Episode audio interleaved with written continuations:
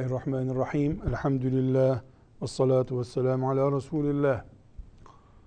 Riyazu Salihinden doğrulukla ilgili hadis-i şerifleri okumaya devam ediyoruz.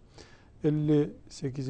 hadis-i şerifle ilgili Hafız kardeşimizin e, bir sorusu vardı. Onu önce dinleyelim. Sonra hadis okumaya devam edeceğiz. Evet buyurun. Hocam e, hadis-i şerifimizde e, sahabe efendimizden bahsedilirken birkaç künyesiyle Ebu Sabit, Ebu Said, Ebu Velid şeklinde künyelerinden bahsettik Evet. birkaç künye. Bu ne demek oluyor tam Bu sahabenin adı Sehl bin Huneyf. Asıl adı Sehl sahabenin. Şimdi bizim Türkçemizde e, kullanılmayan bir usul bu. E, o zamanki Arap toplumunda insanlar künye ile anılıyorlardı. Künye bir insanın ilk çocuğunun adıyla anılması demek. E, oğlu Abdullah'sa mesela ona Abdullah'ın babası diye anılıyor.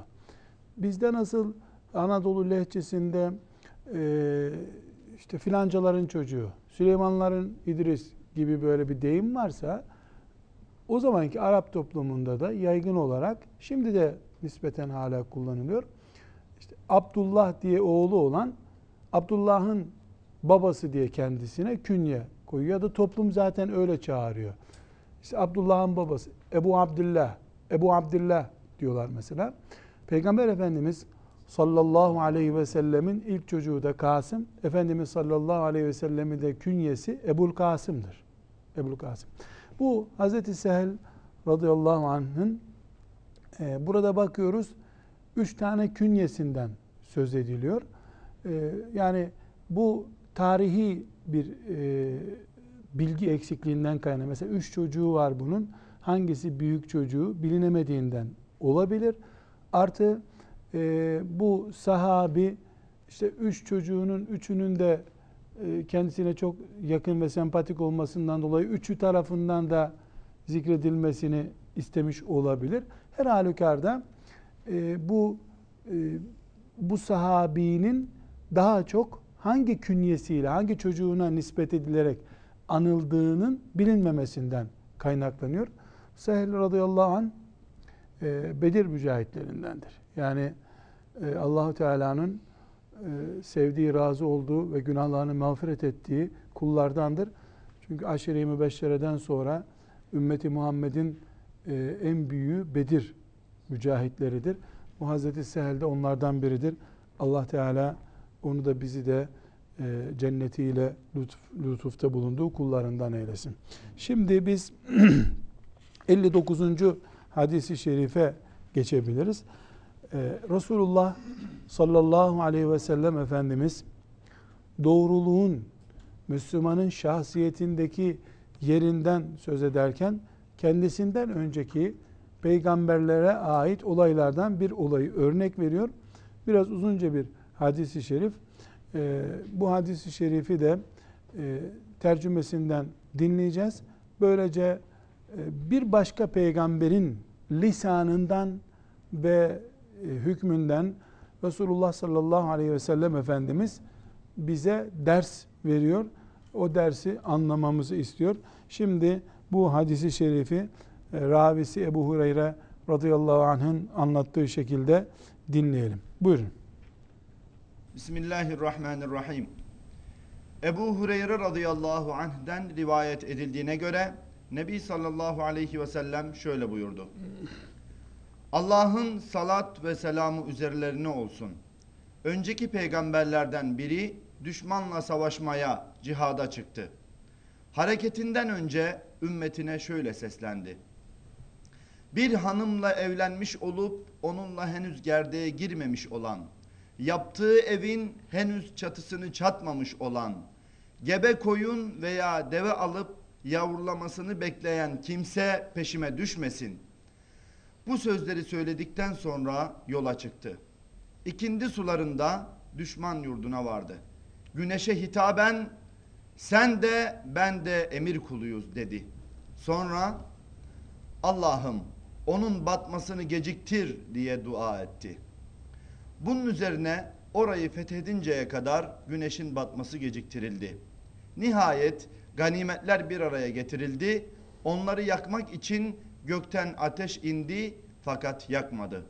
Bunun üzerine peygamber içinizde ganimetten mal aşırmış olanlar var. Haydi her kabileden bir temsilci benimle tokalaşıp biat etsin dedi. Tokalaşma esnasında bir kişinin eli peygamberin eline yapıştı. O zaman peygamber ihanet eden sizdedir. Derhal senin kabilene mensup kişiler gelip bana biat etsinler dedi. Biat esnasında iki ya da üç kişinin eli peygamberin eline yapıştı. Bu defa onlara aşırılmış olan mal sizde dedi. Adamlar sığır kafasına benzer altından yapılmış bir baş getirdiler. Peygamber onu öteki ganimetlerin içine koydu. Ateş de hepsini yaktı, kül etti. Zira ganimet bizden önceki hiçbir peygamber ve ümmetine helal değildi. Allah Teala zaaf ve aczimizi bildiği için onu bize helal kıldı. Sadaka Resulullah sallallahu aleyhi ve sellem.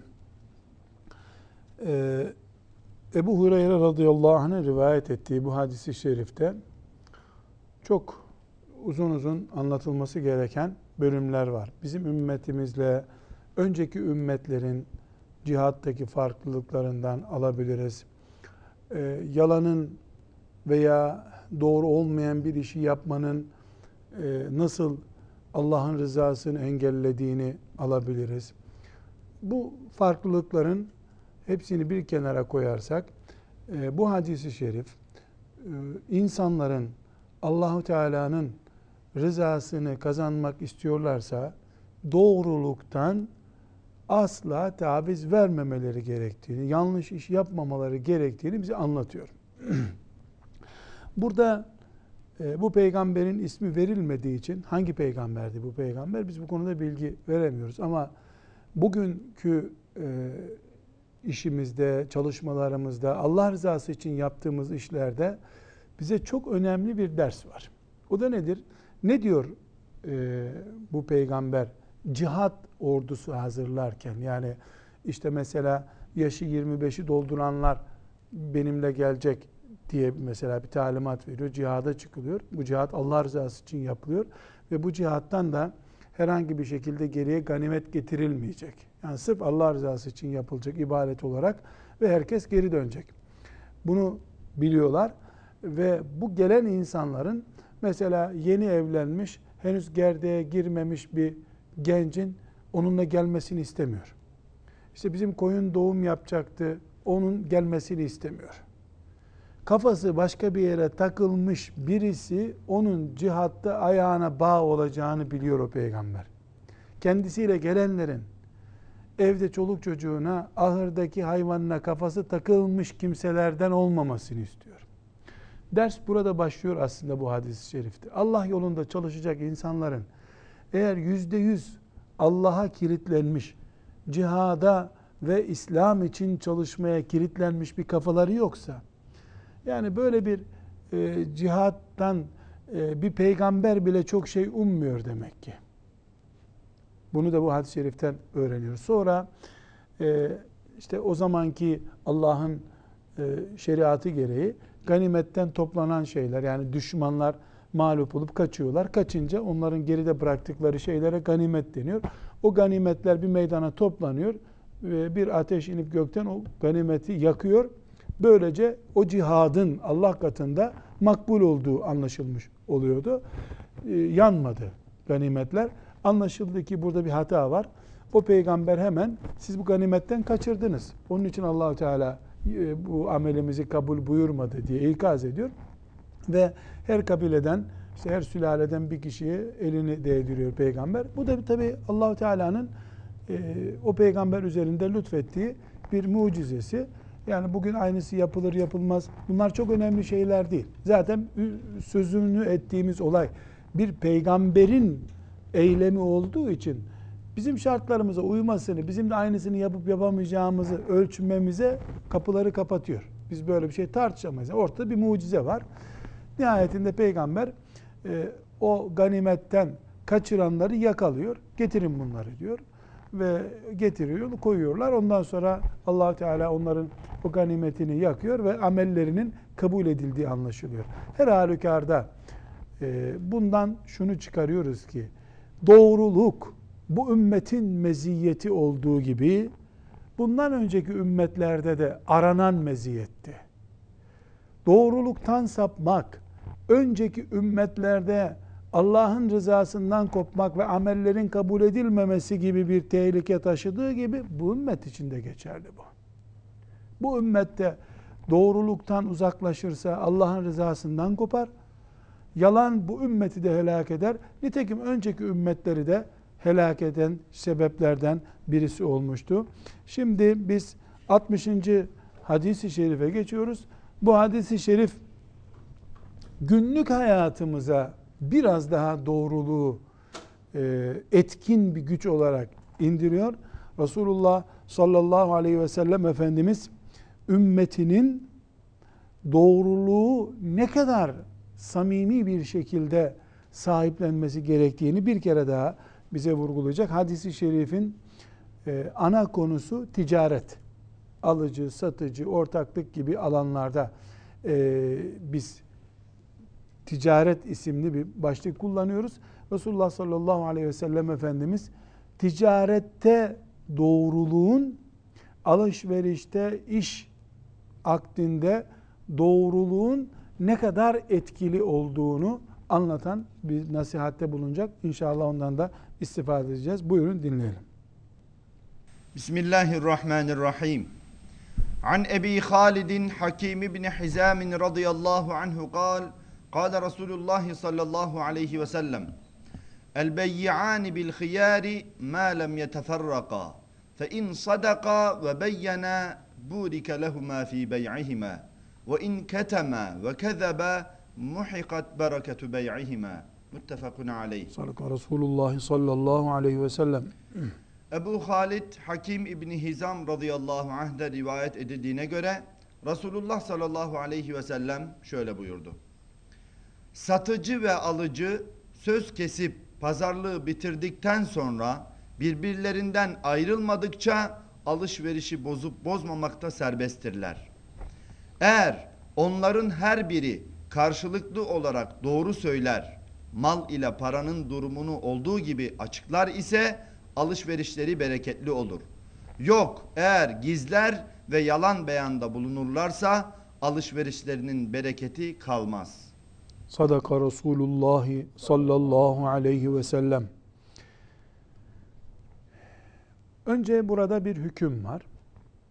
Hadis-i şerifte e, belirtildiği için o hükmü konuşup ondan sonra doğrulukla ilgili bölümüne geçelim. Bir ticarette alışveriş akti yapılır. İşte fatura filan vesaire kesilir. Alışveriş biter aslında. Ama gerek müşterinin ve gerekse satıcının ya ben vazgeçtim bunu almak istemiyorum veya satmak istemiyorum deme hakkı müşteri dükkandan çıkıncaya kadar vardır. Bu hadisi şerifin özellikle e, tanıdığı bir haktır. İslami, Kur'ani ve nebevi ölçüler doğrultusunda. Fıkıh kitaplarına dönüldüğünde alışverişte bilhassa müşterinin cayma hakkının başka boyutları da var. Ama bu hadisi şerifimiz burada özellikle dükkandan çıkmadıkça ya biz bunu aldık ama vazgeçiyorum deyip ver paramı faturada sende kalsın deme hakkı var. Fıkıh kuralıdır bu. Hadis-i şerif temellidir. Buhari'de, Müslim'de ve diğer hadis kitaplarında sahih hadis-i şeriflerden bir tanesi bu. Bunu bilhassa e, ticaret erbabının muhakkak bilmesi gerekiyor. Yani dükkandan çıkmadıkça müşteri o dükkanda bulunduğu sürece 10 dakika, 15 dakika ne kadarsa cayma hakkı var. Dükkandan çıktıktan sonra eve gittikten, malı götürdükten, teslim ettikten sonra işin fıkıh boyutu devreye girer. Ee, devir süresi hakkında fukahanın farklı görüşleri var. Yani ne kadar da cayabilir diye. Ama her halükarda hele hele e, satışa söz konusu olan, ticareti söz konusu olan mahal terk edilmedikçe müşterinin cayma hakkı var. Mal sahibinin de cayma hakkı var. Bu nasla sabit. E, bunu e, mümin olarak kabul etmemiz gerekiyor. Burada hadisi şerifimiz çok ince bir çizgi çiziyor. Bu çizgi şudur. Bir insan gerek satıcı ve gerekse alıcı kılığında çok kazançlı bir ticaret yapabilir. Satıcı mesela müthiş bir kazanç girdi yapabilir dükkanı için veya kasası için. Alıcı da müşteri de çok ucuza getirmiş olabilir. Yani paranın rakamları büyük olabilir. Ama Efendimiz sallallahu aleyhi ve sellem bir çizgi çiziyor. Bereket diye bir de bir çizgi daha var. Çok kazanabilir alıcı ve satıcı. Bereketini görebilir mi acaba? Tomar tomar paraların içerisinde sıkıntı çekilir mi? Çekilir. Nasıl çekilir? Bereketsiz bir kazançtır. Bereketsiz bir kazancı olduğu için varlık içinde yokluk çekebilir. Varken darlık çekebilir. Bereketin, ticaretteki bereketin en önemli sebebi de ticarette doğruluktur. Doğruluk Allah'ın rızasını kazandıran, yalan Allah'ın rızasından uzaklaştıran bir illet olduğu gibi ticarette de kazandığının bereketini görmenin illetidir. Çünkü tüccarın şeytan tarafından vesvese verilen en önemli kaynağı yalandır.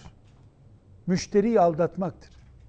Bilhassa bu asırda hususi yalan sistemi kurulmuştur tüccar için. Büyük mağazaların, büyük firmaların pazarlamasını üstlenenler haftalarca kurslara alınıyor. Bu kurslarda müşteriyi ikna metotları öğretiliyor. Buna onlar müşteriyi ikna etme, memnun etme diyorlar. Bu ikna ve memnuniyetin incelendiğinde yalana ve reklama, maskeli konuşmaya yönelik olduğu anlaşılıyor. Tabi efendim diyor veya benzeri bir cümle kullanıyor. Üçü beşe satmaya ikna ediliyor. Değersizi değerli göstermeye ikna etmesi isteniyor. Pazarlama meslek oldu. İkna etmek beceri oldu. Çürüğü bile çürük ama ilaçsız yetiştirildiği için çürük bu aslında. Daha şifa, ilaççısından daha sağlıklı dedirtebiliyor. Neredeyse ölü yaşayandan daha kıymetli olacak. O kadar ki kırık, ayağı kırık bir sandalye, ayağı sağlam sandalyeden daha tarihi değeri var. Şu gibi bir sebeple daha pahalıya satılacak. İşte büyük firmaları, büyük merkezleri olduğu halde, servetlerle günlük girdi yaptıkları halde, üç gün sonra iflas eden insanların temel hastalığına Resulullah sallallahu aleyhi ve sellem işaret buyuruyor. Yalanın girdiği ticarette bereket yoktur. İster alıcı ol, ister satıcı ol. Müşterinin de bereket görüp görmemesi söz konusudur. Bereket deyince herkes satıcının bereketini düşünüyor. Hayır öyle değil. Bir eşyayı, bir gıdayı satın alıp onun bereketini görememek de söz konusudur. Satıcı eline geçen paranın bereketini göremez. Göremezse zarar eder. Alıcı da aldığı metaın bereketini göremeyince zarar etmiş olur. Her halükarda bereketi götüren en önemli sorunların başında yalan gelir. Tüccar yalan konuştu mu? Alıcı yalan ifadeler kullandı mı? Her ikisi için de bereket imha edilmiş olur. Bereketi imha edilen bir ticaretten kazanç elde edilebilir. Rakamlar büyüyebilir ama bereketin olmadığı yerde hayat yoktur, din yoktur, huzur yoktur. Böylece Efendimiz sallallahu aleyhi ve sellem şehadet isteğinden mal kazanmaya varıncaya kadar her yerde Müslümana bir doğruluk ufku çizmiştir. Çünkü Müslüman hayatı pahasına da olsa, kazanamama pahasına da olsa doğruluktan yana tavır koyan insandır. Allah doğru olmayı, doğrularla olmayı hepimize nasip kılsın. Ve sallallahu ve sellem ala seyyidina Muhammed ve ala alihi ve sahbihi ecma'in velhamdülillahi rabbil alemin.